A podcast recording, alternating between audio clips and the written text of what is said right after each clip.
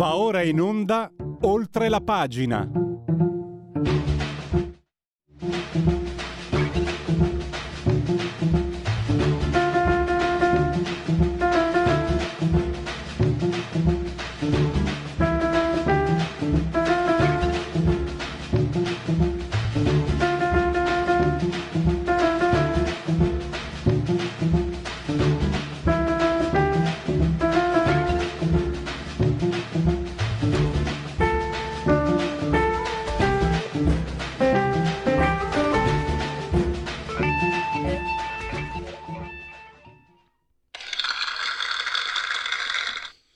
Elezioni sì, elezioni no, cerchiamo di capire, di districarci. Tra poco avremo il primo ospite, Federico Punzi, con lui vedremo che di fatto questo governo da, da quasi un anno è politico, perché tecnicamente ha assolto i suoi compiti, quelli basilari, quello che non era riuscito a fare, quello che non era stato capace di fare Giuseppe Conte la campagna vaccinale e l'abbrivio del PNRR, perché eh, Conte nell'autunno del 2021 era, eh, del 2020 su questo fronte era ancora eh, in braghe di tela. Poi vedremo l'influenza cinese. Un anno fa l'intelligence aveva avvisato guardate che i cinesi vogliono usare i 5 Stelle come grimaldello perché avevano trovato un ponte con i 5 Stelle per una piattaforma, sapete c'è la via della seta, il 5G eccetera eccetera. Con Francesca Musacchio ne eh, parleremo. E poi motivi economici per non andare a votare, in realtà non ce ne sono, li ha smantellati tutti domenica Sandro Iacometti perché il PNR R, l'ho appena detto, è già abbreviato, è già uh, incardinato perché sul fronte per esempio dell'emergenza energetica, beh, proprio i 5 Stelle al governo sono un problema, anche il PD, ma il fatto che con loro niente trivelazioni, niente centrali a carbone, questo significa già 8, 8 miliardi di metri cubi persi, quindi se se ne vanno da questo punto di vista è un vantaggio, sto parlando in termini tecnici. Il price cap lo vuole Draghi, mm, probabilmente anche è significativamente positivo, è, è un provvedimento giusto ma l'Europa non glielo dà. E poi ancora lo spread. In realtà lo spread sta aumentando dal 9 giugno, da quando Madame Lagarde ha annunciato l'aumento dei tassi di interesse. E quindi adesso giovedì ci sarà eh, la stessa, la medesima presidente della BCE, della BCE spiegherà lo scudo anti-spread e da lì poi si vedrà. Quindi diciamo i termini che vengono contrabbandati, aiuto, aiuto, aiuto, se va via Draghi eh, siamo in braghe di tela, mh, mm, non, non, diciamo, non hanno ragione di sussistere. Attenzione, attenzione, io qui sono veramente laico e neutrale, perché io ancora non ho capito se ci convenga che Draghi se ne vada e andare alle elezioni o ci convenga avere diciamo, un decorso più, meno, meno tumultuoso. No, io ancora non l'ho capito ed è per questo che chiamo addetti ai lavori come eh, Federico Punzi che abbiamo, che abbiamo il telefono per, perché loro ci spiegano come stanno le cose. Poi spetta a noi, l'abbiamo la testa o no? Poi ognuno deve, penserà quale sia l'opportunità migliore al di sopra, al di fuori delle simpatie e delle magliette da tifosi. Innanzitutto fatemi di, eh, salutare e ringraziare il direttore di Atlantico Quotidiano, Federico Punzi. Benvenuto direttore, grazie per essere qui con noi. Grazie, grazie a voi e buongiorno a voi e agli ascoltatori. Ecco, tu in un editoriale che è apparso qualche giorno fa no, sul tuo giornale, eh, a parte sì. ieri anche ripreso, se c'è due minuti, anche la sentenza eh, quella che riguarda Trump, che potrebbe, che potrebbe come ah, dire... Certo.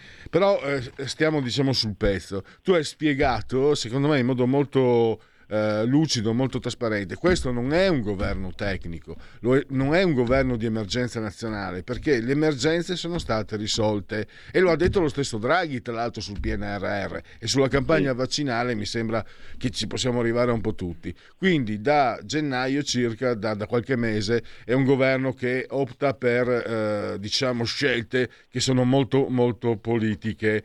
Eh, anche sul campo del sociale, per esempio, abbiamo visto. Ti do la parola per, per spiegarci sì. un po' come stanno le cose.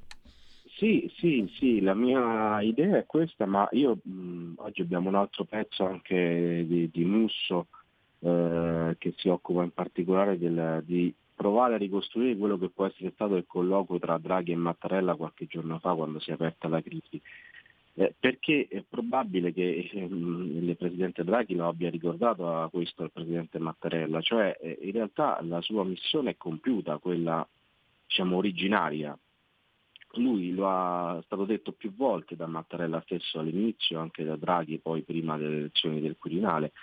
Eh, fondamentalmente gli obiettivi di questo governo di unità nazionale erano eh, mettere in condizione l'Italia eh, di eh, uscire dalla pandemia grazie alla campagna di vaccinazione e mettere in condizione l'Italia di prendere i fondi del PNRR. E è chiaro che poi eh, andando avanti, questi due obiettivi sono fondamentalmente acquisiti, nel senso che nessuno li mette più in dubbio. Lo stesso Draghi, insomma, lo ha ricordato anche alla cena della stampa estera l'altro giorno, a crisi già eh, iniziata. E, ehm, mh, è chiaro che i governi vanno avanti, e sopraggiungono sempre nuovi problemi e nuove emergenze. I governi servono per questo, servono per affrontarle, però e questo cambia la natura del governo, perché quando c'è da impostare la nuova legge di bilancio, quando c'è da affrontare la crisi energetica, arrivano a nodi al pettine di decisioni strategiche, politiche, eh, che appunto sono politiche e, e, e quindi eh, se il governo diventa per forza di cose politico quindi questo è un check che tutte le forze politiche sono chiamate a fare e, e lo è chiamato a fare anche Draghi. Direttore, scusami, eh, io credo, certe volte penso persino di vederla giusta, io vedo quelli che non toccateci Draghi, Draghi è insomma eh, quello che risolve, eh, Mr. Wolf, dall'altro invece quelli che odiano Draghi, l'espressione dei poteri forti, e io anche leggendo il tuo articolo, vedo, leggo una, un problema grosso che non abbiamo una, una, situazione complessiva. Io non parlo solo dei politici, parlo anche dei noi cittadini, di noi elettori che non andiamo a votare, che ci disamoriamo. Sarà colpa dei politici o sarà colpa nostra tutto il giorno sui social? Non lo so. Sta di fatto che c'è una una disgregazione che sembra molto eh, pericolosa, non in grado di eh, far sì che un, un, popolo riesca attraverso la politica ad autodeterminarsi, a optare per determinate scelte. Non credo, insomma, quando si indica Draghi veramente mi sembra che, che lui sia il dito mentre la luna siamo tutti noi. Non vorrei essere troppo, sembrare troppo certo. saggio, no, o, certo. però Guarda, mi sembra che sia un grosso eh... problema. Perché poi alla fine, scusami, e, e finisco, cioè alle elezioni ci si, ci si dovrà andare, cosa succede dopo? Eh, eh, cioè, a marzo, certo. aprile, maggio ci ritroviamo da capo comunque. Eh. Guarda, questo mi, sa, mi, sembra sempre diciamo, un, eh, il dilemma sulla, sulle responsabilità da, da, attribuire agli italiani per la situazione politica del, loro paese, del nostro paese non si sa mai dove finiscano le colpe degli italiani e dove eh, inizino le colpe diciamo, del, della classe politica. Probabilmente la verità è nel mezzo, nel senso che è vero l'indifferenza, l'astensionismo, la gente che poi appunto si lamenta ma non va a votare o vota soluzioni discutibili. Eh, è anche vero che un alibi quale potrebbe essere da dieci anni a questa parte è anche vero che gli italiani hanno legittimamente l'impressione che votare non serve a nulla, nel senso che mh, alla fine per quanto loro eh, diciamo, indichino con il voto un indirizzo eh, da prendere, diciamo, una direzione da prendere, o quantomeno boccino eh, eh le, le, direzioni che sono state prese prima, eh, comunque non cambia nulla. Il governo sono sempre gli stessi, la direzione è sempre la stessa. Quindi questo chiaramente al di là del merito, eh, chiaramente eh, quello che è successo diciamo, in questa legislatura al Movimento 5 Stelle e alla Lega stessa, cioè la normalizzazione che hanno avuto entrambe queste forze politiche che avevano una grande forza di rottura all'inizio di legislatura con eh, diciamo, lo status quo esistente, eh, come sono state normalizzate, la facilità con cui sono state normalizzate, eh, in Parlamento, nel palazzo, è chiaro che poi le persone eh, cioè, si scoraggiano, dicono qui è inutile andare a votare. Questo c'è, questo è un, è, un, è un, alibi che gli italiani chiaramente hanno. Dopodiché appunto la, situaz- la, la, soluzione non può certo essere quella di restare a casa perché a quel punto è la tegna in bianco. Non pensiamo che poi comunque la politica non si occupi, non si occupi di noi anche se noi non vogliamo occuparcene. Eh, questo mi sembra un po' il discorso. Quanto a Draghi io trovo che in realtà i partiti che lo sostengono in, maniera così veemente che appunto sembra che o Draghi o morte, in realtà pensano soprattutto a se stessi, non tanto al paese. No? Eh, Draghi sicuramente è, ha dei punti di forza eh, diciamo, che, che, poi eh, vanno anche sul, sul paese, eh, però i partiti che lo sostengono con questa foga mi pare che siano più interessati a, alla posizione comoda di restare al potere appoggiando Draghi senza assumersi la responsabilità in prima persona di compiere le scelte. Tanto mi, mi, non so se mi amareggia. Allora sento tra i sostenitori di Draghi, Draghi ha una grande, e io non metto in dubbio, la penso anch'io così, ha un grandissimo prestigio e aiuta l'Italia a ottenere fiducia, eccetera. E però ho pensato, eh, si dice dalle mie parti, Federico, sono del, del, del Triveneto, Malciapai Semo, cioè se noi dipendiamo da Draghi, allora c'è qualcosa, Houston c'è un, abbiamo un problema se dipendiamo Ma, da, da, un uomo, questo, da, un uomo, solo, per quanto, per quanto, sia potente, forte, ben voluto, stimato, eccetera. Dipendiamo... Allora, anche qui, anche qui bisogna, non è né nero né bianco, nel senso che bisogna intenderci, cioè, è chiaro, Draghi ha un prestigio, ha relazioni eh, e quindi gode della fiducia effettivamente a Bruxelles, a Berlino, a Washington in questo momento, sicuramente, ma fino a un certo punto nel momento in cui la BCE è costretta a, eh, dall'inflazione che è galoppante, e non era un'inflazione temporanea come ci diceva, no? un, gran, un, altro grande errore. Eh, nel momento in cui la BCE è costretta diciamo, a, a, a, cambiare politica monetaria, a, a eh, iniziare una politica monetaria più restrittiva, no? con il rialzo dei tassi, eh, la fine dell'acquisto dei titoli e ci sta perché veniamo da dieci anni, non è sano, non è sana una politica monetaria da dieci anni eh, con i tassi a zero, non è una, una droga, è una mm. droga al sistema economico, no? Non ci sta. Eh, quindi però che cosa significa? Che una volta che la BCE inizia questa stretta monetaria e gli spread si alzano e il debito pubblico italiano sta sempre lì ed è un problema.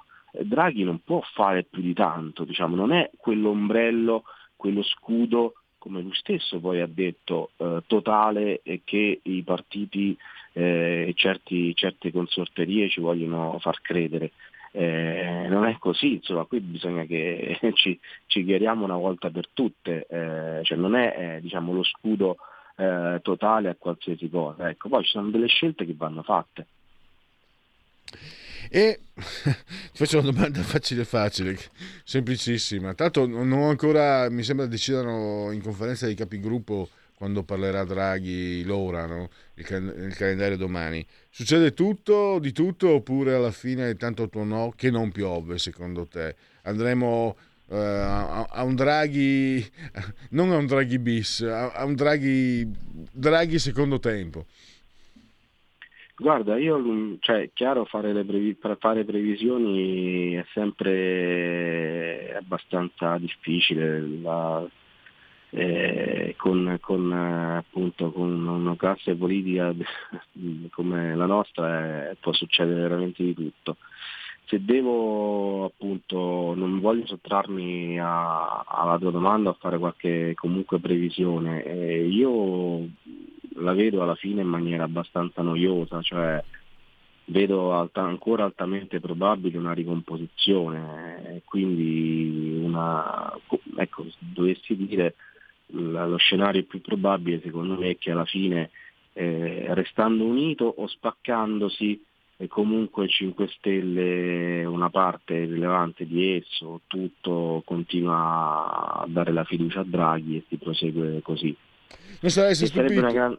e sarebbe una grande presa per il culo, se mi consenti, mi passi eh l'espressione, perché, perché dopo passata diciamo, la festa, gabbato lo santo, nel senso che dopo non è che le tensioni in vista della campagna elettorale sono destinate a, eh, cioè non è che, che, questo giochino il Movimento 5 Stelle o Conte non lo, non lo ripete, Eh, Draghi probabilmente ne è consapevole, quindi la decisione a un certo punto sta a lui di mantenere fede a quello che aveva detto eh, no? nel caso in cui il Movimento 5 Stelle dovesse invece decidere di, sta- di, di uscire dalla maggioranza, aveva detto non c'è governo senza 5 Stelle. Bisogna vedere se lui poi mantiene fede a questa, a questa frase. Io dubito, secondo me comunque ci sarà Draghi. Okay? Io eh, penso ecco. comunque che su questo non ci siano sorprese, cioè che Draghi resterà. Dopodiché penso sia probabile, più probabile che resti più o meno tutto così, cioè che non ci sia un Draghi bis con un nuovo giuramento, un nuovo governo, nuove consultazioni, penso che di no su questo. Ecco, eh, anche, infatti... perché sarebbe, anche perché da un lato è chiaro che se il Movimento 5 Stelle esce dalla maggioranza il fatto politico è, è grande, grave e questo da un certo punto di vista eh, autorizzerebbe Draghi a presentarsi di nuovo dimissionario da Mattarella, ad essere eventualmente reincaricato, giro di consultazioni eh, giura, nuovo giuramento del nuovo governo e Draghi bis. Ma dall'altra parte dobbiamo considerare che comunque, anche se 5 Stelle si sfila, eh, la fiducia a, a, sia al Senato che alla Camera ci sarà e sarà ampia. Scusa, eh, direttore, poi è difficile. Fammi, eh, domand- fammi chiederti, non saresti sorpreso se andassimo alle elezioni da Mattarella che ha dimostrato, insomma è un democristiano navigato, ha dimostrato di saper usare fino in fondo tutto il potere che può avere dal Quirinale?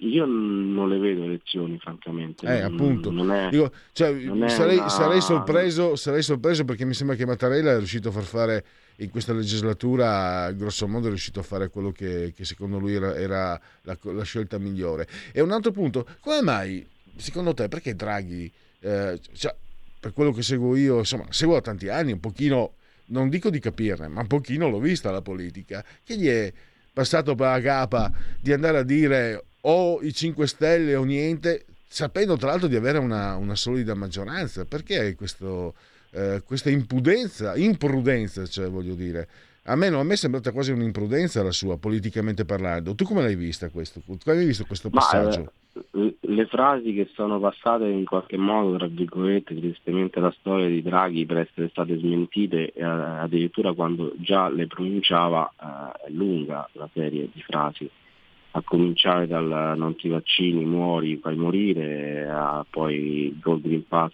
sei sicuro di stare tra persone non contagiose e, e insomma e poi tutte le altre. Questa potrebbe essere una nuova frase del genere, nel senso che eh, ha detto non c'è governo senza 5 Stelle, sì è stato un, un, po' azzardato, però sai ci sta nel momento in cui tu devi eh, rendere credibile la minaccia che il governo cade e si va a votare perché quello che in questi giorni diciamo, si è tentato di fare nei confronti del Movimento 5 Stelle o di chiunque altro possa la minaccia rendere credibile la minaccia del voto e della catastrofe.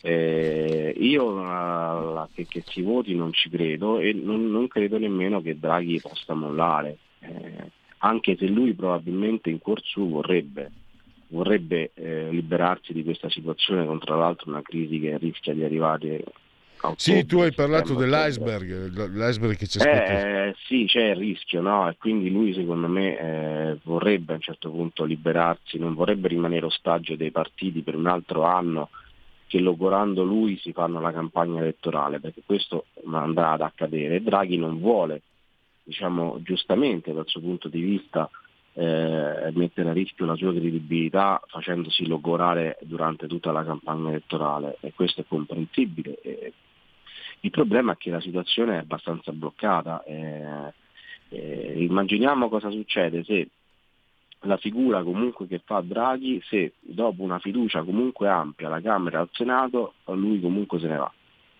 Mm. Insomma, non è tanto spiegabile. no? Sì, l'unità nazionale, 5 Stelle, eh, però è un po' uno sgarbo, no? suona come uno sgarbo. Quindi certo. se Draghi ha un po' anche un'ambizione di poi succedere a Mattarella, al Quirinale o altri incarichi eccetera, probabilmente è costretto a rimanere. Per sì, questo io do molto improbabile le elezioni. Insomma. Dimostrerebbe inaffidabilità. No? Eh, abbiamo 30 secondi, un minuto. Eh, volevo, perché tu ieri hai portato anche questa notizia che era passata un po' eh, in, in cavalleria. La Corte Suprema cambiamo argomento, per un presidente che potrebbe andarsene e un altro che potrebbe tornare. La Corte Suprema del Wisconsin, eh, dove aveva vinto Biden, ha dichiarato illegale l'uso delle cassette elettorali, le ballot drop box. E allora, per Trump è tardi perché doveva eh, contestare il voto prima di aver perso, però potrebbe essere una notizia importante questo lo dico io, poi ti do subito la parola, però sicuramente è una sentenza che può pesare in vista delle prossime elezioni, siamo grossomodo a metà del, del giro di giostra, insomma tra meno di due anni si, si torna a votare negli Stati Uniti. Sì, appunto, è eh, diciamo, la decisione della Corte di Wisconsin, per i dettagli andate a leggervi l'articolo, credo che in Italia l'abbiamo riportato solo noi, la, la, la, decisione della Corte Suprema del Wisconsin eh, diciamo, non, eh, non, non, prova che, che, il voto sia stato rubato, okay? perché per provare questo bisognerebbe andare a dimostrare che le schede sono fasulle, ma non, nessuno ha mai fatto un controllo del genere. Eh, ok, sono fasulle, sono eh, diciamo, illegittime e manipolate, però ci sono state irregolarità, questo prova la sentenza eh, prova che, ci sono, state, eh, che sono stati, um, ci sono state delle modalità di espressione, di raccolta del voto illegali eh, e non, non, cose marginali, eh, perché quest'uso delle cassette eh, postali ha riguardato solo in Wisconsin centinaia di migliaia di voti, quando Biden ha vinto di poche migliaia, e, e quindi potenzialmente queste illegalità sono tali eh, da aver condizionato eh, anche l'esito del voto, sicuramente in Wisconsin, ma in altri stati anche l'uso di cassette, post- di cassette postali per raccogliere i voti per corrispondenza e la pratica della raccolta dei voti del ballot harvesting eh, sicuramente può aver eh, condizionato oh, il voto. Assolutamente. Allora, eh, io eh, devo chiudere purtroppo, ringrazio davvero eh, Federico Punzi, direttore di Atlantico Quotidiano. Grazie direttore e a risentirci presto. Grazie a voi alla prossima, grazie.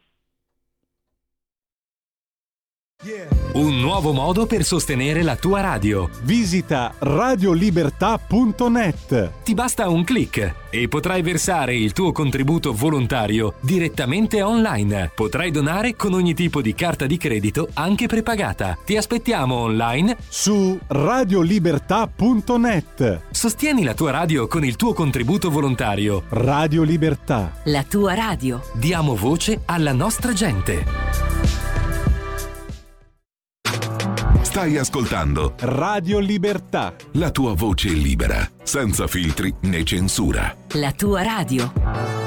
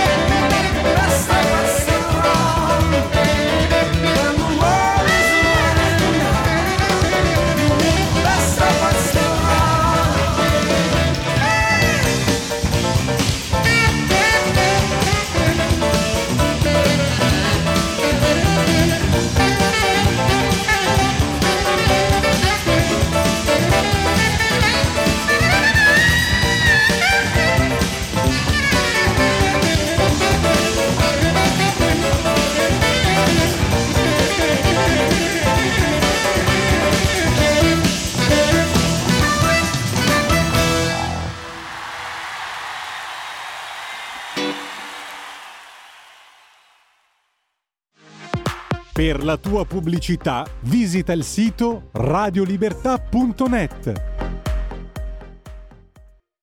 Radio Libertà in simultanea con noi quando sono scoccate le 11.05 insieme al grande Federico Dottor Borsari assiso saldamente sulla tolla di comando in regia tecnica. Stiamo, I ragazzi giovani stanno rimediando a un errore del vecchio. Io, del vecchio sono io. Eh, non il grande della Luxottica che ci ha lasciato qualche tempo fa. Eh, ho sbagliato prima a mandare in, in, loop le immagini, erano quelle che erano quelle che mandato in onda, erano quelle che poi manderemo adesso con il prossimo ospite. Per i convenevoli formulari ho un minuto, ce la faccio? Sì. In simultanea con noi quando sono appunto le 11.05, noi siamo Radio Libertà, oltre la pagina il grande Federico Dottor Borsari assiso sotto il comando di regia tecnica, entrambi siamo sospesi a 81 metri sopra il livello del mare, con temperature che narrano di 25 gradi sopra lo zero centigradi ovviamente, interni 30,8 invece esterni, eh, giorni caldi, 40% l'umidità, 1019,2 millibar la pressione, l'abbraccio come sempre forte forte forte alla signora Clotilde, alla signora Carmela, alla signora Angela perché loro ci ascoltano dall'elettrodomestico più amato, cioè il televisore, il canale del 252, essendo però Radio Libertà, se vi abbonate a Radio Libertà campate oltre cent'anni, meditate gente, meditate, potete anche guardarci perché appunto Radio Libertà è anche da qualche tempo radiovisione, ma ovviamente non preoccupatevi, potete continuare a farvi cullare beatamente dall'algido suono digitale della radio DAB oppure ascoltarci ovunque voi siate con il vostro uh, cellulare, con il vostro uh, smartphone, iPhone, uh, tablet, mini tablet, iPad, mini iPad, eccetera, eccetera, eccetera. Anche Alexa, accendi Radio Libertà, passaparola, ve ne saremo riconoscenti. Siamo anche online, il sito molto bello, molto funzionale eh, radiolibertà.net e la pagina Facebook. Ce l'ho fatta in apnea e adesso andiamo subito a vedere, eh, a smentire quello che sembrerebbe la corrente comune. Non si può andare a votare perché altrimenti eh, va tutto a rotoli dal punto di vista eh, economico-finanziario. Ha smentito tutto punto per punto Sandro Iacometti di Libero e lo abbiamo graditissimo ospite qui ai nostri microfoni. Benvenuto Sandro, grazie per essere qui con noi. Ciao, buongiorno, grazie a voi.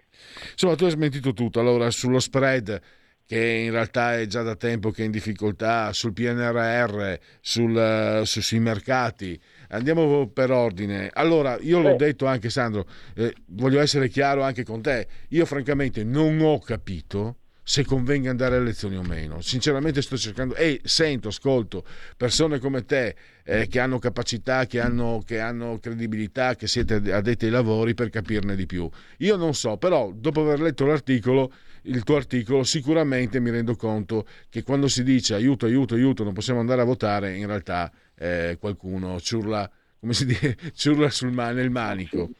A te la parola. Sì, c'è, c'è sempre, c'è sempre, questa paura del voto purtroppo ad ogni crisi di governo, ad ogni intoppo, ad ogni eh, difficoltà, no? c'è sempre il, il, partito del non voto, è sempre molto folto, molto robusto e c'è sempre questa grande paura delle, delle elezioni, di ridare insomma, la possibilità di scegliere ai cittadini e, e in alcuni casi è giustificata, in altri un po' meno, nel senso che in, in questa situazione specifica noi eh, siamo al termine di una legislatura, la legislatura si conclude comunque tra 7-8 mesi naturalmente.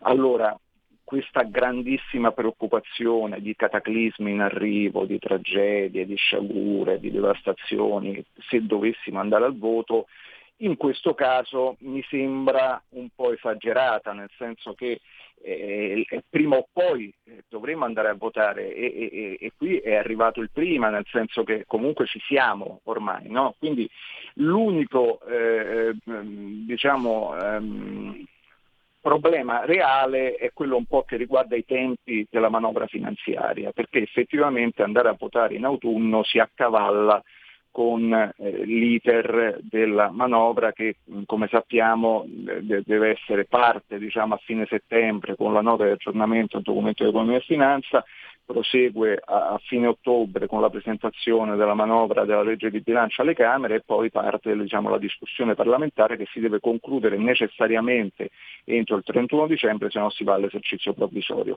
Questa è l'unica è l'unico elemento su cui ragionare, ma adesso non stiamo più, cioè si sta eh, ehm, creando una, una, situazione per cui eh, Draghi o non Draghi, eh, Draghi tra otto mesi deve comunque andare a casa se non si ricandida. E, quindi può chiaramente ricandidarsi, quindi per carità, quindi può presentarsi anche lui alle elezioni e, e ambire a, a, a, fare di nuovo il Presidente del Consiglio.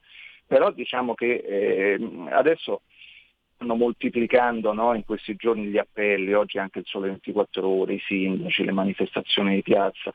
Io ho la sensazione che qua si sta creando una situazione un po', eh, un po pericolosa eh, un po' scivolosa per eh, il futuro. A me adesso interessa poco, cioè, secondo me ecco, il mio articolo è più che altro per, per, dire che cambia poco se andiamo a votare a marzo o andiamo a votare in autunno. Forse un elemento eh, di, di, di, a favore delle elezioni anticipate sarebbe eh, la, la, la, constatazione del totale sfilacciamento ormai dei rapporti interni alla maggioranza che sostiene questo governo e quindi ci fa prevedere che anche se dovesse rimanere Draghi si riesce a mettere una toppa, una pezza a questa situazione, i prossimi mesi saranno un Vietnam e quindi la, anche fare la eh, manovra di bilancio in questo contesto, con il, il, gioco dei veti contrapposti, con le elezioni alle porte, con i partiti che ormai eh, sono tutti con i fucili puntati, non so che tipo di manovra finanziaria possa venire, forse è meglio farla in fretta con una maggioranza stabile uscita dalle urne piuttosto che farla litigando e, e, e tirandosi i sassi eh, da una parte all'altra eh, in autunno con Draghi alla Presidenza del Consiglio. Quindi siamo in una situazione che da, da, comunque, da, qualunque punto di vista la si guardi è complicata e difficile, quindi non è che se rimane Draghi è tutto a posto, siamo, siamo una botte di ferro e se andiamo alle elezioni anticipate casca il mondo. No, in realtà ci sono delle difficoltà in tutti e due eh, i percorsi e, e, e bisogna solo valutare come limitare i danni, perché i danni in qualche modo ci saranno, perché nel momento in cui si affronta una crisi di governo, comunque con una situazione internazionale, nazionale o congiuntura economica di questo tipo, è, è chiaro che ci saranno dei danni, però non ci saranno eh, eh, diciamo, eh, non, ci sarà un'apocalisse. Io eh, nell'articolo prendo punto per punto tutta una serie di... Adesso le, uno degli elementi principali è il PNRR, no? il PNRR salta tutto il PNRR. Allora, intanto eh, come ha detto lo stesso Draghi nella conferenza stampa di fine anno, eh, il lavoro è tutto incardinato e, e anche perché all'epoca lui voleva andare a fare il Presidente della Repubblica e quindi ha cercato di rassicurare gli italiani dicendo guardate che se non ci sto io tutto, procede tutto nella stessa maniera perché noi abbiamo fatto in modo, abbiamo creato tutte le condizioni per proseguire su questo percorso. E, e in qualche modo ha ragione però bisogna ricordarselo che lo, lo disse lui. E, eh, scusami, PNRR... Sandro, Sandro, scusami, lo ha anche ribadito nella conferenza stampa con la stampa estera. Eh, poco tempo sì, fa, certo, quindi certo, l'ha ribadito certo, anche di certo. recente. Che, guardate, sul. Ma no, anche perché, anche perché, noi siamo in una prospettiva per cui, eh, bene o male, tra 7-8 mesi potremmo dover fare a meno i draghi. Quindi, se, se cade giù tutto oggi, cade giù tutto anche a marzo. Allora è questa la cosa che un po' mi preoccupa e ritorno agli appelli. Che cosa significa quello che sta succedendo in questi giorni? Che noi dobbiamo stare con Draghi finché Draghi muore, cioè diventa un Presidente del Consiglio a vita, perché se va via Draghi sarà un, una catastrofe comunque, quindi se va via adesso o va via a marzo è lo stesso. Cioè io mi aspetto quindi a marzo una situazione molto simile a quella che sta accadendo adesso, per cui ci saranno fortissime spinte non proprio democratiche, nel senso da eh, le, agenzie di rating, dalle banche d'affari, dalle cancellerie straniere, dagli imprenditori, per dirci dovete tenere quell'uomo a Palazzo Chigi. E, e però a quel punto allora aboliamo le elezioni e facciamo dei, dei, dei governi decisi, non so, oligarchici, cioè decisi da, eh, da, da, un gruppetto di persone che sanno quello che è il bene per il paese e, e evitiamo di, di, di, di, sprecare il tempo e andare a mettere la nostra croce sul, eh, nei, nei, seggi. Perché, eh, allora se, se c'è questo terrore terrore panico che, che, Draghi possa andare via, eh beh, io mi immagino allora ci sarà pure tra otto mesi e allora che facciamo? Eh, cioè, non andiamo a votare o andiamo a votare e creiamo una maggioranza qualunque e poi comunque rimettiamo Draghi che, che, che, ritiene le fila di tutto. Allora noi dobbiamo porci un po' il problema, cioè dobbiamo guardare un po' in prospettiva e fare i conti con la realtà. Qui eh, la legislatura è finita. Draghi avrà eh, i suoi obiettivi, le sue ambizioni, non mi sembra per ora che sia intenzionato a, la, la, la, mm, a seguire la strada di Monti e quindi a provare diciamo, a capitalizzare questo suo consenso, questo successo diciamo, della, della, guida del Paese e provare a, a presentarsi alle elezioni. Quindi eh, io ho la sensazione, per carità, lui probabilmente aspetta anche di, di, di essere di nuovo designato come uomo della provvidenza nel momento in cui non ci sarà una, una, una maggioranza reale, effettiva e magari il, il, il, voto, il risultato uscito dalle urne non sarà così eh, chiaro, cristallino e non, non, ci sarà uno schieramento eh, in maniera, che, che, prevalga in maniera netta sull'altro. Però così ci, ci, stiamo avviando verso una situazione un po' preoccupante che non so quanto eh, ecco, possa essere eh, auspicata. Eh, questo volevo chiederti. In un certo senso, proprio hai citato Monti, no? E io dico, parere mio questo, proprio il valore di Draghi eh, mi aiuta a capire meglio. Sinceramente, guarda, dimmi presuntuoso, Mario Monti lo vedi e capisci che non vale una pipa di tabacco, avrebbero detto eh, un tempo. Cioè, eh, capi, capivi, sì, capivi, capivi, lo diciamo col senno no, del poi. No, no, no, no, all'epoca, no, no, no, Sandro, 2011 sembrava no, fosse sa- veramente... no, No, no, Sandro, qui da questo pulpito lo dicevamo, io lo dicevo anche perché poi era rettore qui alla, alla, alla, all'università e non aveva sono, una pubblicazione. Sono d'accordo, però cioè, l'Italia sì, era ai suoi piedi. Sì, eh, oh, no, no, no, cioè... ma io parlo per me e parlo per quelli come te che, che, che ci aiutano anche a capire meglio. Cioè proprio il certo, fatto che certo. mentre Mario Monti capivi che non valeva, lo vedevi a occhio nudo che non, che non col, col, cane alla domenica in quelle robe lì, capivi che non valeva. Invece Mario Draghi, io ammetto, è un uomo di valore. Ma proprio per questo non, l'Italia non ha dato uno spettacolo scarso, scadente, di poca dignità.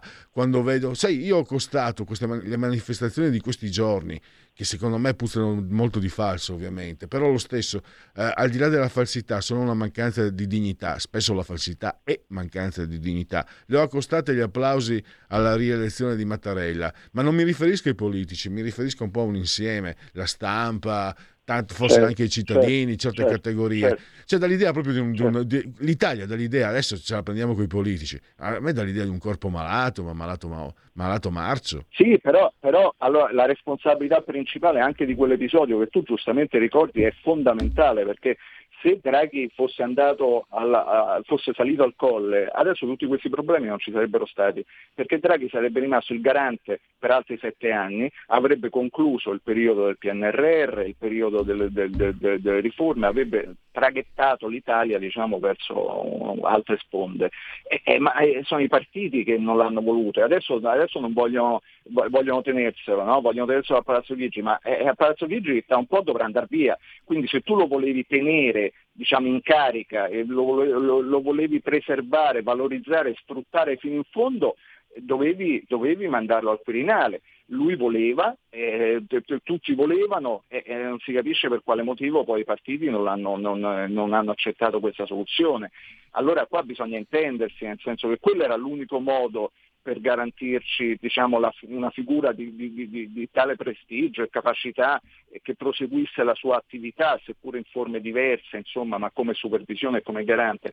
Però io sinceramente, per quanto Draghi possa essere eh, un, un superuomo, una, una, un, un, talento straordinario, grandissima risorsa, però io non, non posso accettare che, allora, cioè, che, che, debba restare lui alla guida del paese vita natural durante perché a prescindere da quello che decideranno gli elettori perché cioè, per questa cosa eh, entriamo in un, eh, in un, terreno che è un po' diverso da quello di, di, una, di una, repubblica democratica cioè, non, eh, non, lo so cioè, però vedi eh, Sandro io ci, io ci penso provo a pensare.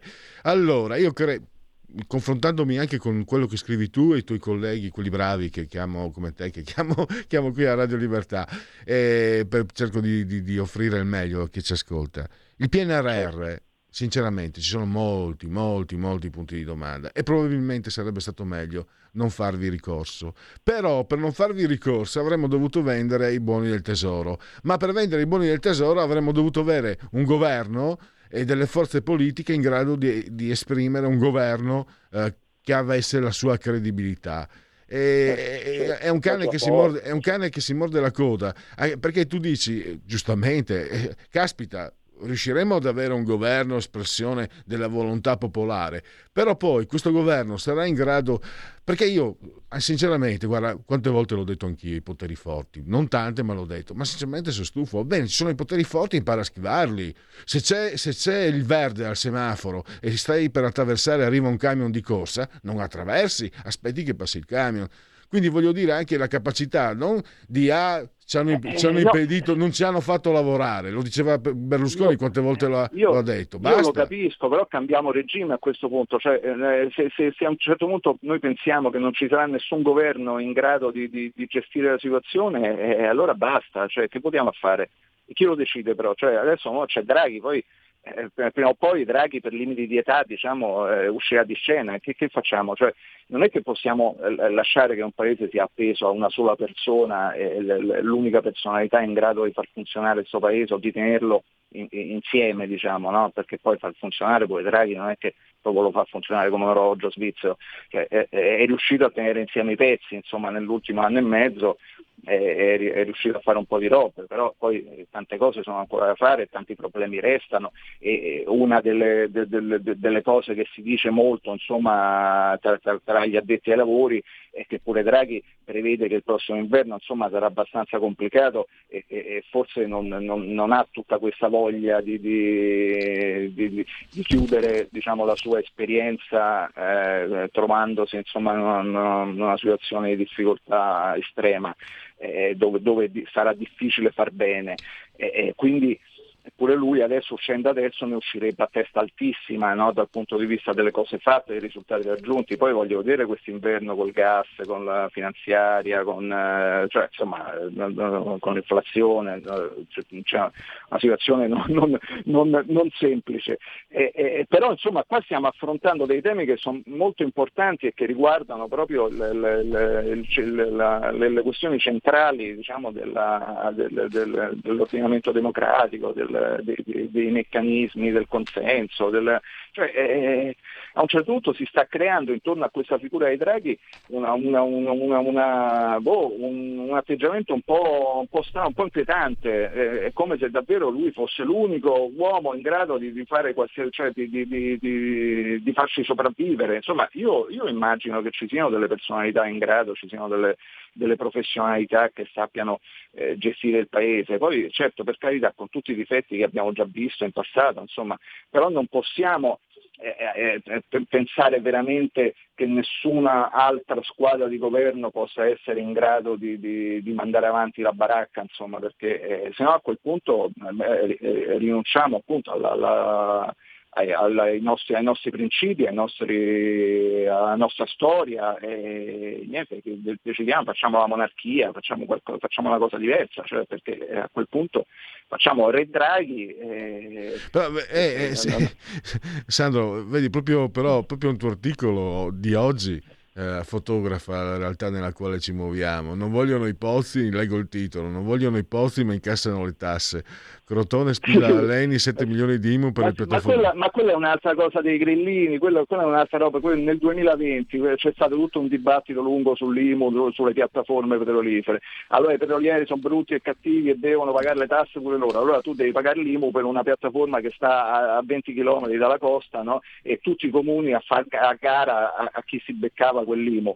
Poi nel 2020 eh, per volere dei grillini hanno inserito questa imposta sulle piattaforme imposta municipale sulle piattaforme petrolifere, imposta marina, adesso non mi ricordo come si chiama, Però vedi, IMPA, credo. Vedi, noi li prendiamo giustamente perché sono, hanno dimostrato un'inadeguatezza incredibile, però anche lì io provo a riflettersi.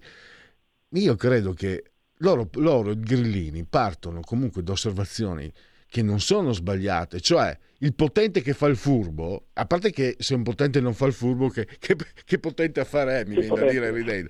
Però voglio dire, loro partono da un'osservazione di mancato rispetto delle regole da parte del più forte, che secondo me è reale. Poi le cure che propongono sono folli e danneggiano ancora di più certo. il, l'insieme. Però Beh, anche lì... Cioè... Devi sempre ragionare sulle conseguenze, ma in politica mica si, fa, mica si ragiona con le buone intenzioni o con i buoni sentimenti, cioè tu devi, fare, devi essere realista e pragmatico. Devi Sandro, hai appena, scorato... hai, scusa, hai appena distrutto 15 anni di storia grillina con questa frase qua, no. sai, li hai distrutti, cioè, lo, eh, non esistono rese al suolo. Ma pure, ma, ma pure cent'anni di storia comunista, perché le, le, le buone intenzioni, no? Cioè, dice, ah, noi facciamo così perché siamo a favore dei poveri, siamo a favore degli immigrati, siamo a favore, e poi li, li, le, tuo, eh, con, con, con, le tue iniziative, con i tuoi interventi, fai il loro danno, no? Cioè, il povero lo lasci a casa che non trova lavoro, gli dai il reddito di cittadinanza, quindi non si, non si emanciperà mai il, l'immigrato lo fai venire a qualsiasi costo e poi gli fai fare la fame o lo mandi a fare le rapine.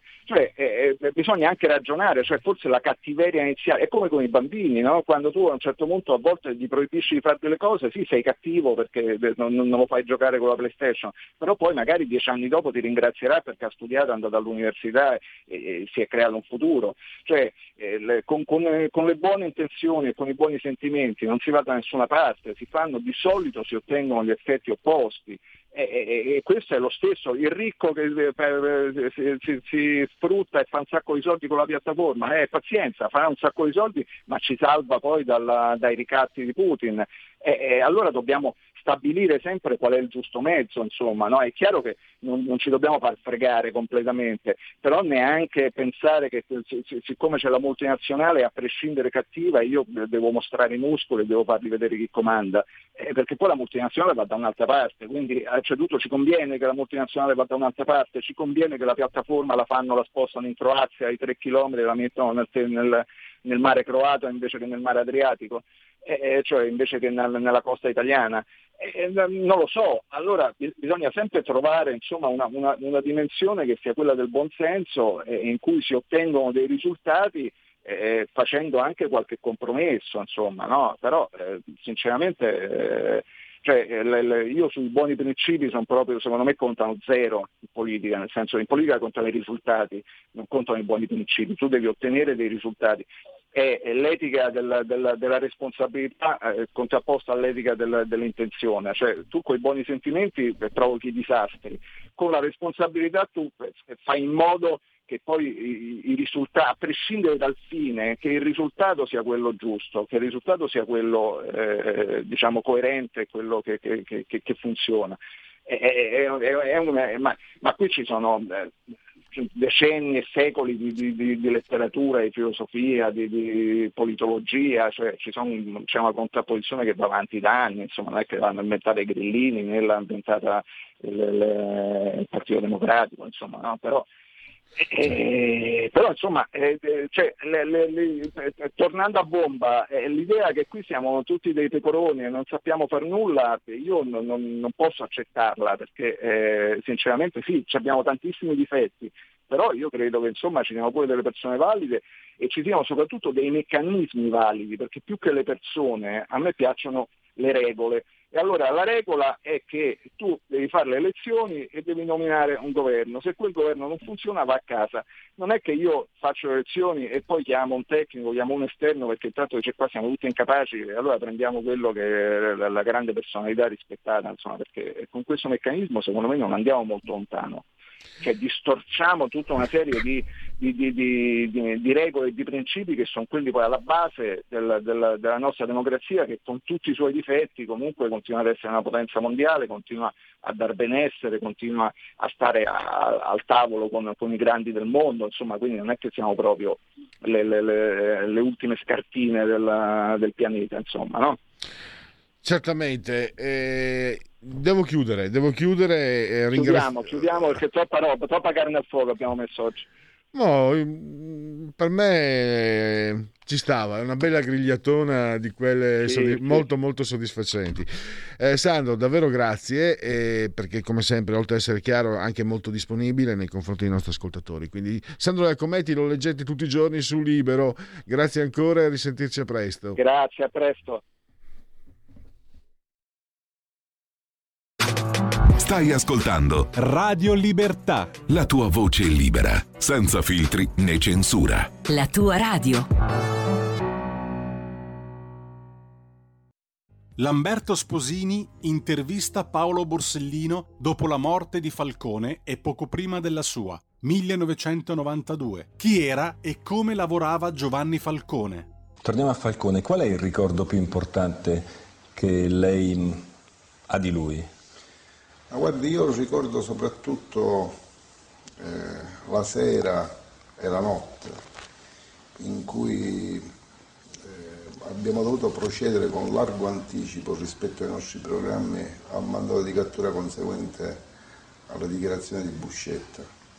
C'era, stata, c'era giunta notizia che un settimanale italiano si, il lunedì successivo avrebbe fatto uno scoop con queste dichiarazioni, una notizia che fino a quel momento era rimasta sempre segreta, capimmo subito che dovevamo battere sul tempo il giornale e comunque battere sul tempo la propalazione di questa notizia.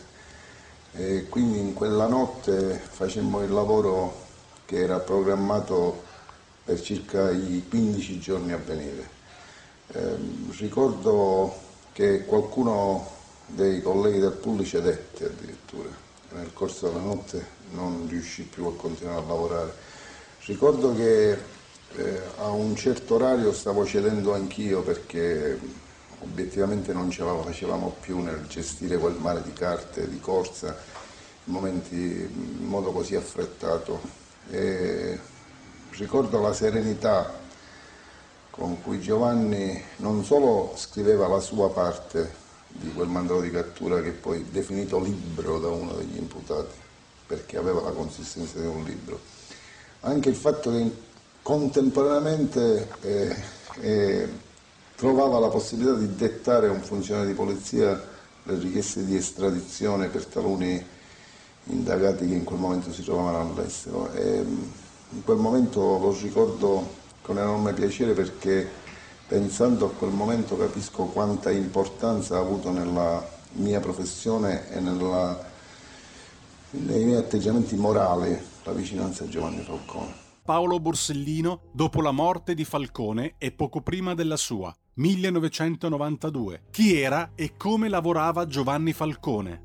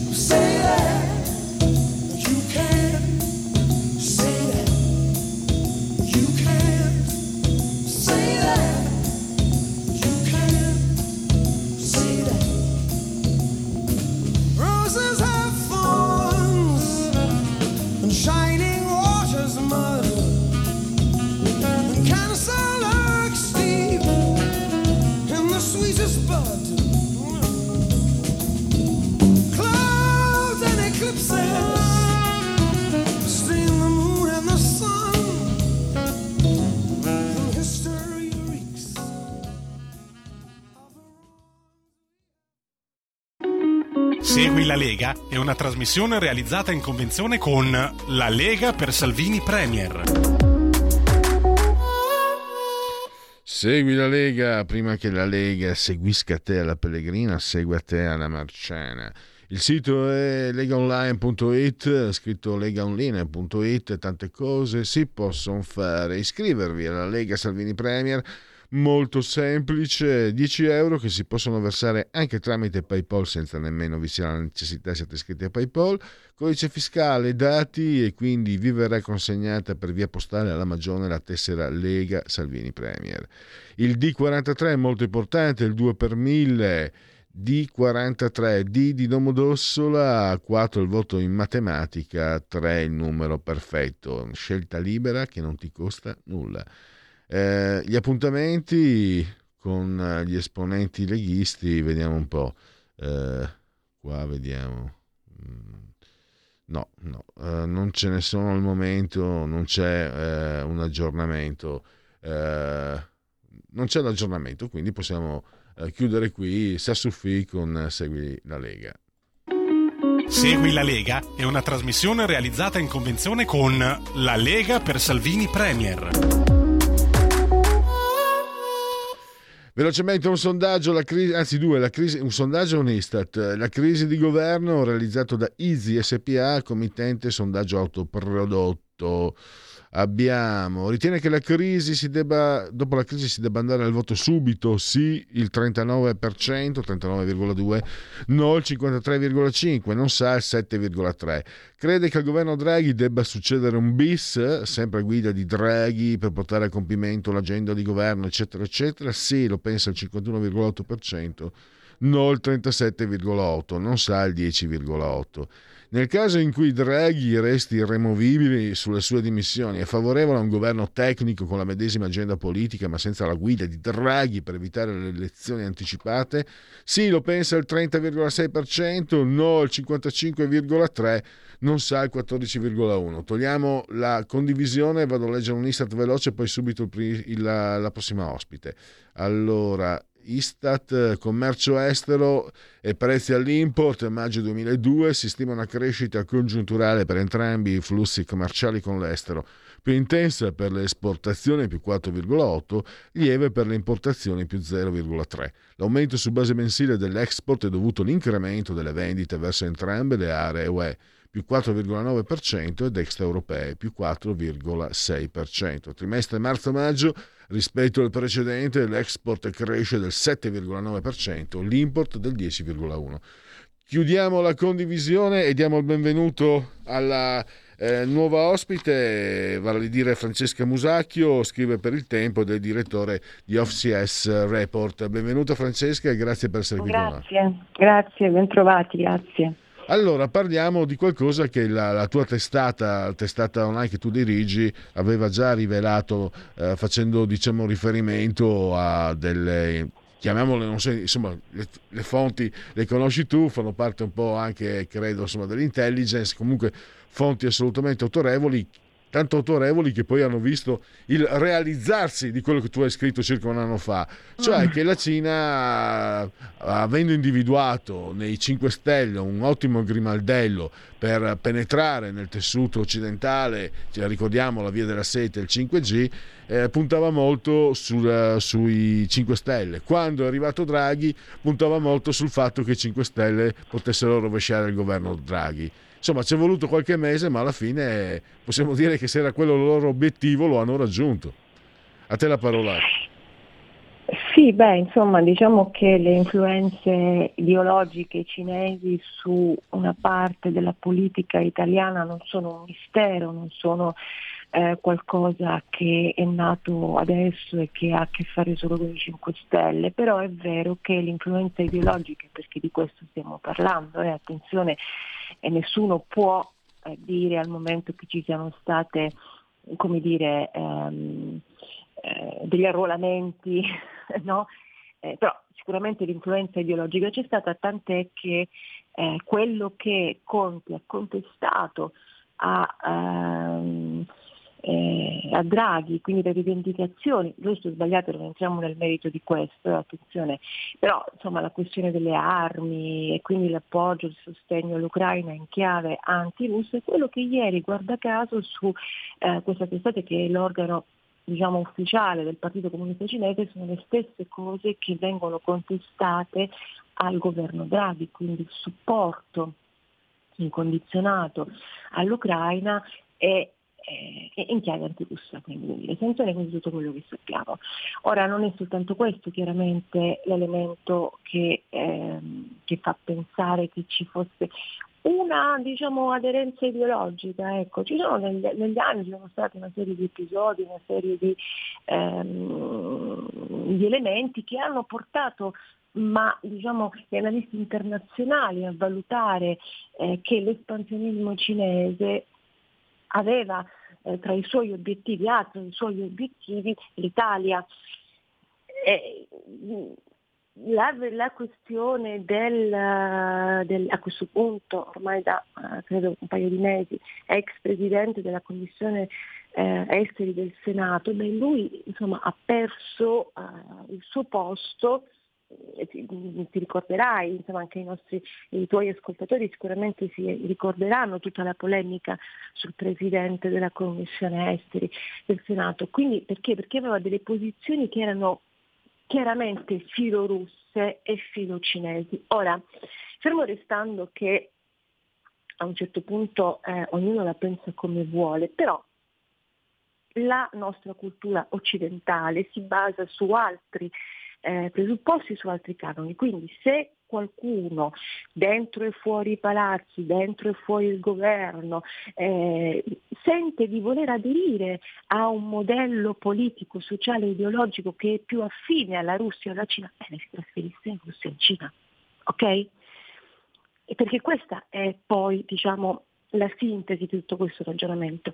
In Occidente abbiamo convissuto, viviamo da sempre sotto certe regole, quindi non è pensabile che arrivi qualcuno da fuori e tenti di destabilizzare i governi occidentali. Okay? E questo, le, le operazioni di stabilizzazione le fanno i cinesi, i russi, ma non solo, ma non solo. È chiaro che sono due potenze che economicamente possono permettersi un certo tipo di operazioni e lo fanno. Okay? I 5 Stelle, ripeto, probabilmente, anzi sicuramente la maggior parte in modo inconsapevole hanno sposato una battaglia pseudo-rivoluzionaria fondata su ideologie che come dire, fanno pensare un po' a Che Guevara, questa roba qui, e hanno creduto, hanno creduto che potesse essere la chiave per risolvere i mali atavici dell'Italia, dell'Europa e del mondo intero. Non era così, si sono poi probabilmente accorti di essere strumenti nelle mani di una manipolazione che arriva dall'estero e segnatamente dalla Cina o dalla Russia e le intelligence di tutta Europa, del mondo occidentale, questa cosa però l'avevano notata molto tempo fa. Okay? Il, diciamo, la posizione dell'America contro la Cina non è nata Trump, anche se poi il mainstream ha raccontato eh, che Trump era brutto, sporco e cattivo eh, e quindi tutti i mali del, di, di, del mondo erano attribuiti a lui. In realtà è iniziata già prima con Obama e sta continuando con Biden al netto diciamo, del, delle uscite un po' variopinte di quell'anziano signore. Ma, che... Infatti, scusa, permettimi di interromperti, è questo no, che, che, non torna, eh, Francesca, perché è chiaro, insomma, se non stiamo dipingendo, il tuo articolo non, non dipingeva situazioni da, da, da, da scenari, eh, da film uh, sui servizi segreti, però sicuramente, sicuramente pone l'accento su un tema che è assente un po' dal dibattito, cioè, e io ci sto eh, l'Italia con Draghi si schiera con Biden, eh, con l'Ucraina, eccetera, e c'è la corrente che dice siete le capiedi degli americani, troppo filoatlantisti, eccetera. Però sul fatto che ci sia un partito che comunque ha preso il 33% quattro anni fa, quindi adesso molto di meno, però ha preso il 33%, che e io insomma eh, oh, per quello non me ne intendo di politica estera, ma facendo riferimento a chi se ne intende, a, a giornalisti anche, si sono buttati, si dice a zerbino, non nei confronti di Xi Jinping, cioè hanno avuto un atteggiamento anche da sprovveduti, non, non solo in termini diciamo ideologici, cioè se devi venderti venditi meglio perché così ti stai vendendo male. Ecco, manca un po', è assente, cioè sul fatto che ci siano quelli, anche quelli che si vendono uh, per, con, con, Putin, un attimo, cioè cerchiamo di fare le cose, eh, cioè cerchiamo di fare, certo. politica, cerchiamo di fare politica estera. Abbiamo avuto in Italia uno come Andreotti che ha insegnato come si faceva e c'era anche eh, il veneziano socialista, adesso non, non, mi ricordo più che era, ho letto alcune cose di quelle che... Io ai tempi ero critico, mi, cominciavo appena a interessarmi di politica uh-huh. ed ero critico nei confronti del Partito Socialista, però sono rimasto stupito da quello che ha saputo uh, intessere, adesso non mi viene più in mente, era quello, il re delle discoteche, il re delle balere, però era uno che eh, aveva saputo fare delle cose egregie eh, sul piano poli- diplomatico. Ecco, quello è il punto. Manca, manca eh, cioè, c'è ideologia e poi la cosa finisce lì, non si parla di vera diplomazia. Ma certo che non c'è vera diplomazia, ma quale diplomazia? Ma perché la diplomazia, la politica estera in generale in Italia manca da tantissimi anni, non ci sono eh, stati, ma guarda, questo eh, manca da probabilmente dirò una cosa impopolare ma non me ne frega niente, eh, l'ultimo in grado di fare politica estera è stato Berlusconi, ok? Perché è così, eh, scusa, era De Michelis, non mi, non mi, ricordavo più De Michelis. Tu sei troppo giovane, forse non te lo ricordi, eh, tra gli anni sì, 80 e 90. Sì, sì. Eh. Allora, quello è stato l'ultimo eh, capo di governo, l'ultimo presidente del Consiglio che era in grado di fare un minimo di politica estera che avesse un senso, ma non andava bene neanche lui. Dopodiché, da Berlusconi in poi, noi non facciamo politica estera in nessun modo, quindi come si può pensare che un movimento come i 5 Stelle, che per carità persone sicuramente oneste di cui non contestiamo e non mettiamo in dubbio l'onestà e le buone intenzioni, però hanno dimostrato i loro limiti oggettivi entrando nelle stanze che contano, ma ancora prima di loro non ci sono stati ehm, premier in grado di capire, di portare avanti una politica estera compiuta. Quindi quello che succede in Cina, cioè, i rapporti con la Cina, i rapporti con la Russia, quello che è successo in Ucraina, quello che subiamo dalla Libia e dalla Tunisia, il flusso, nessuno è stato in grado di risolverlo, ok? Quindi che politica estera abbiamo fatto in questi anni e perché ci dovevamo aspettare che un movimento nato sull'onda emotiva della pancia del paese, che non è negativo ma non, ci, non, non possiamo utilizzare solo quella per governare, perché questi sono i risultati, che politica estera ci potevamo aspettare. Chi mai ha rappresentato l'Italia in un contesto internazionale con un minimo di competenza nessuno, io non ne ho visto nessuno in questi ultimi almeno dieci anni. Allora, questa è la verità. Quindi eh, se poi tu per politica estera, o tu, eh, ma in generale, se per politica estera intendiamo portare il pesto all'ambasciatore cinese, non lo so, non mm. credo che sia questa la politica estera, ok? Quindi, mm, come vedi, noi, purtroppo il 33% degli italiani non sono stupidi perché hanno votato i 5 Stelle okay, nel 2018. Il 33% degli italiani hanno creduto che potessero rappresentare un'alternativa. E le forze politiche esistenti non sono riuscite a contrastare questo tipo di messaggio dei 5 Stelle, anzi alcune forze politiche hanno aderito all'ideologia, tra virgolette, al messaggio populista e anche un po' barricadero eh, dei 5 Stelle, hanno fatto la stessa cosa dall'altra parte. Il risultato qual è? È che oggi sono tutti incartati perché non sanno come uscirne, perché se avete promesso eh, delle cose irrealizzabili durante vostre, i vostri comizi, le campagne elettorali, insomma durante quelle, quel, quel periodo che vi ha portato ad essere prima forze di governo, adesso come fate ad uscirne? Ok? Vale per loro, ma vale anche per altre forze di segno opposto che purtroppo lavorano sulla pancia sul, e anche un po' biecamente su, su, sull'ignoranza di alcune persone.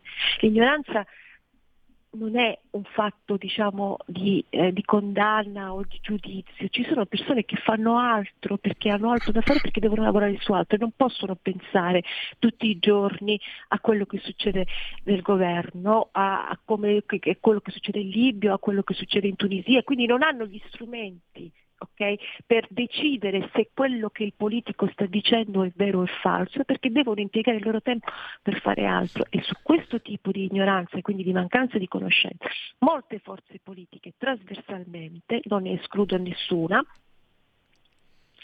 hanno giocato e hanno passato, veicolato dei messaggi sbagliatissimi, sbagliatissimi, però la gente ci ha creduto.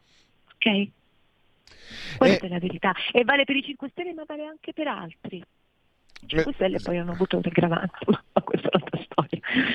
Ecco, e volevo chiederti anche, in pratica eh, si riesce un po' a capire certe, certe influenze nel momento in cui arriva Belloni, eh, in cui Elisabetta Belloni ha i servizi e poi anche Franco Gabrielli l'autorità delegata, cioè prima avevamo Conte che aveva avvocato a sé i servizi, la delega per i servizi, sì. invece qui cominciamo a avere con Draghi abbiamo diciamo delle persone preposte e quindi con delle responsabilità precise. Ecco, adesso sì. Ecco, no, volevo solo chiederti, adesso da questo punto di vista, eh, diciamo, siamo un po' più, eh, il termine può essere fuorviante, protetti, siamo, siamo, più consapevoli, più consci di quello che, che sta succedendo? No, diciamo che c'è un controllo maggiore, nel senso che Conte ha mantenuto per sé la delega ehm, ai servizi, quella che la carica che ricopre oggi Gabrielli, quindi diciamo che la relazione era diretta. E adesso c'è un cambio di passo, adesso la linea è diversa, poi per carità eh, non, come e quanto cambierà tutto repentinamente, questo io non lo so, penso non possa sapere nessuno, però sicuramente Draghi ha segnato un cambio di passo anche cambiando queste figure all'interno dei servizi, eh, provando a ritornare su um, sull'atlantismo e sull'europeismo che sono eh, i nostri sono quello che, che, noi eh, dobbiamo fare per stare dentro questi contesti, ok? Anche eh, questa avversione nei confronti della Nato, per carità, ehm, sicuramente chi la contesta avrà le sue motivazioni, però anche lì, eh, qual è l'alternativa? Okay? Qual è l'alternativa? Essere nella Nato o non essere nella Nato, essere in Europa o non essere in Europa, avere eh, delle alleanze, portare avanti delle alleanze storiche con paesi come gli Stati Uniti oppure no? Che cosa pensa questa, cioè anche quella parte diciamo, che aderisce all'ideologia del Movimento 5 Stelle o ad altre eh, ideologie diciamo, che evocano la fuoriuscita da queste alleanze, cosa pensano? Che entrando in un'alleanza con la Russia, con la Cina, con l'Iran, con la Turchia, la Turchia ce l'abbiamo già nella Nato, ma comunque con questi paesi qui noi che cosa potremmo ottenere? Perché quale sarebbe eh, diciamo, eh, la convenienza Forse pensano che Putin si interessi a noi perché ci vuole bene? O forse pensano che, che ne so, che gli iraniani, il regime iraniano guardi a noi con interesse perché siamo belli? O ci darebbero maggiore autonomia? Ecco, vedi, queste sono le scemenze che sono state raccontate per anni, che ancora oggi vengono raccontate. Quindi mh, mm, i 5 Stelle, l- l'influsso della Russia, l'influsso della Cina, l'influsso anche dell'Iran, eh? attenzione perché noi abbiamo qualche esponente diciamo che nella politica italiana ha un debole per, uh, per l'Iran. Mm-hmm. Che cosa speriamo di ottenere? Niente, perché non otterremo niente. Saremo schiavi della Russia, schiavi della Cina, e di questi altri adesso sono schiavi degli americani, probabilmente siamo schiavi degli americani. Realtà non, se qualcuno sta bene andasse a vivere in Russia, in Cina o in Iran dove vogliono, perché poi lì potrebbero anche accorgersi di quanto le libertà sono limitate, perché qui tutti oggi possono parlare, scrivere su Twitter, lamentarsi. Io li inviterei a fare la stessa cosa in Cina e in Russia e vedere l'effetto che fa. Quindi era, normale dover cambiare linea, ok? La linea si cambia non solo con il Presidente del Consiglio, si cambia anche con alcune figure chiave all'interno di agenzie come quelle dei servizi segreti e in altri contesti, in altri ambiti diciamo, importanti e rilevanti come possono essere i servizi. Insomma. Devo, devo, chiudere, fammi chiudere con un'immagine, i bei tempi andati, verrebbe, si, si, stava meglio quando si stava peggio, c'è la foto di Andreotti che accarezza eh. sulla testa i figli di, di Gheddafi quando Gheddafi eh. è, è, è, praticamente ricercato dal mondo intero. Questo dà l'idea anche di cosa significhi, no? Eh, mentre stavi spiegando quello che deve essere una politica estera mi è venuta in mente quell'immagine. Quella volta era molto giovane e mi aveva detto, eh, guarda, guarda, sembrava quasi fosse sudditanza, no, no, invece era tanta, tanta, la, tanta la, diciamo, il legame con Gheddafi, con Gheddafi, anche quello di Berlusconi, Beh, insomma, eh, è servito ad arginare Appunto. il flusso di immigrati. No, no, no, sì, ecco. ma, ma, è quello che dico. Magari certe volte dai delle immagini che non sono, certo. che non sono belle, ma l'influenza significa quello, che, poi, certo, quello che accade certo. dopo. Mentre appunto il contrario eh, è quello che accade adesso, che stavi eh, descrivendo te, si seguono le simpatie pensando chissà a quali cose. Allora, Francesca, devo, devo chiudere. Francesca Musacchio, certo. FCS.report online e anche sul tempo e a risentirci grazie. a presto. A risentirci grazie, a presto. grazie, un saluto a tutti, grazie. La verità è che sono cattivo, ma questo cambierà. Io cambierò. È l'ultima volta che faccio cose come questa. Metto la testa a posto, vado avanti, rigo dritto, scelgo la vita. Già adesso non vedo l'ora diventerò esattamente come voi. Il lavoro, la famiglia, il maxi televisore del cazzo, la lavatrice, la macchina, il CD e l'apriscatole elettrico. Buona salute, colesterolo basso, polizza vita, mutuo, prima casa, moda casual, valigie, salotto di tre pezzi, fai da te, telequiz, schifezze nella pancia, figli, a spasso nel parco, orario d'ufficio, bravo a golf, l'auto lavata, tanti maglioni, Natale in famiglia, pensione privata, esenzione fiscale, tirando avanti, lontano dai guai, in attesa del giorno in cui morirai. Genetriaci a ricorrenze e commemorazioni del primo giorno di Termidoro, mese del calendario repubblicano per tutti, è un eh, martedì, martis 19 di luglio. Anno Domini 2021. Nel 1992, a pochi mesi dalla strage di Capaci, venne ucciso Paolo Borsellino insieme ai cinque agenti, la strage di Via D'Amelio. Eh, poi invece facciamo, entriamo nel mondo del, dei genetriaci, dell'impressionismo con uno dei suoi più grandi interpreti, Edgar Degas. Nella pittura devi dare il senso della realtà mm, per, eh, per offrire il falso. Samuel Colt, Dio creò gli uomini uguali e la Colt li rese diversi. Giacomo Devoto, il devoto Oli, il dizionario, la televisione non è fatta per comunicare, per comunicare, disse, è fatta per trasmettere ordini. Nora Ricci, attrice del passato, fu anche moglie, moglie d'arte eh, e anche mamma d'arte, perché appunto eh, la mamma di Paola Gassman, lei fu la moglie di, la compagna, la moglie di Vittorio Gassman, Igli Anastase, tennista d'Antan, Borg dovrebbero spostarlo in un, altro, in un altro pianeta. Noi giochiamo a tennis, lui no. Brian May dei Queen che ha un dottorato in astrofisica, Marcello Fiasconero eh, era eh, sudafricano, poi ottenne la cittadinanza italiana e origini parlamentane e eh, stabilì il record del mondo sugli 800 metri che poi venne battuto da Juan Toregna, il cavallo. Abel Ferrara, The Addiction, Fratelli, Pasolini, alcuni dei suoi film meritevoli, Miriam Bartolini, in arte Veronica Lario e Benedict Cumberbatch, grande attore, la parte anche del Sherlock eh, nella serie televisiva e film che gli hanno portato che il potere del cane a diverse nomination.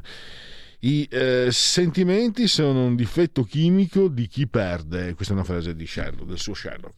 Abbiamo concluso, quindi ringrazio coloro che hanno scelto anche oggi Radio Libertà. Ringrazio il grande Federico Dottor Borsari, assiso saldamente sulla tolla di comando in regia tecnica. Credo vi sia Sara Garino e Alto Mare che vi aspetta. Quindi buon proseguimento. Grazie ancora.